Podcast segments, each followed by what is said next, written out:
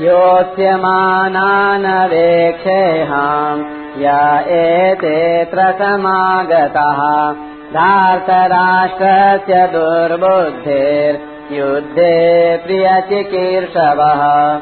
तेईसवां श्लोक। दुष्ट बुद्धि दुर्योधन का युद्ध में प्रिय करने की इच्छा वाले, जो ये राजा लोग इस सेना में आए हुए हैं, युद्ध करने को उतावले हुए इन सबको मैं देख लूँ। व्याख्या।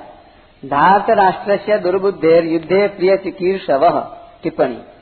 धात राष्ट्र पद के दो अर्थ होते हैं। एक, धृतराष्ट्र के पुत्र अथवा संबंधी, और दूसरे अन्याय पूर्वक राष्ट्र को, अर्थात राज्य को धारण करने वाले।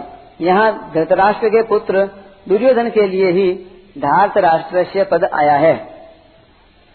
यहाँ दुर्योधन को दुष्ट बुद्धि कहकर अर्जुन यह बताना चाहते हैं कि इस दुर्योधन ने हमारा नाश करने के लिए आज तक कई तरह के षड्यंत्र रचे हैं। हमें अपमानित करने के लिए कई तरह के उद्योग किए हैं। नियम के अनुसार और न्याय पूर्वक हम आधे राज्य के अधिकारी हैं, पर उसको भी यह हड़पना चाहता है, लेना नहीं चाहता। ऐसी तो इसकी दुष्ट बुद्धि है। और यहाँ आए हुए राजा लोग युद्ध में इसका प्रिय करना चाहते हैं। वास्तव में तो मित्रों का यह कर्तव्य होता है कि वे ऐसा काम करें, ऐसी बात बताएँ, जिससे अपने मित्र का लोक परलोक में हित हो।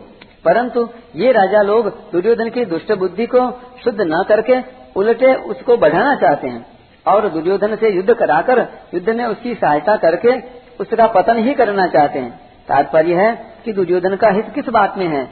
उसको राज्य भी किस बात से मिलेगा और उसका परलोक भी किस बात से सुधरेगा? इन बातों का वे विचार ही नहीं कर रहे हैं। अगर ये राजा लोग उसको यह सलाह देते कि भाई, कम से कम आधा राज्य तुम रखो और पांडवों का आधा राज्य पांडवों को दे दो तो इससे दुर्योधन का आधा राज्य भी रहता और उसका परलोक भी सुधरता।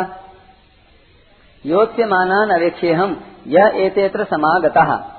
इन युद्ध के लिए उतावले होने वालों को जरा देख तो लूँ।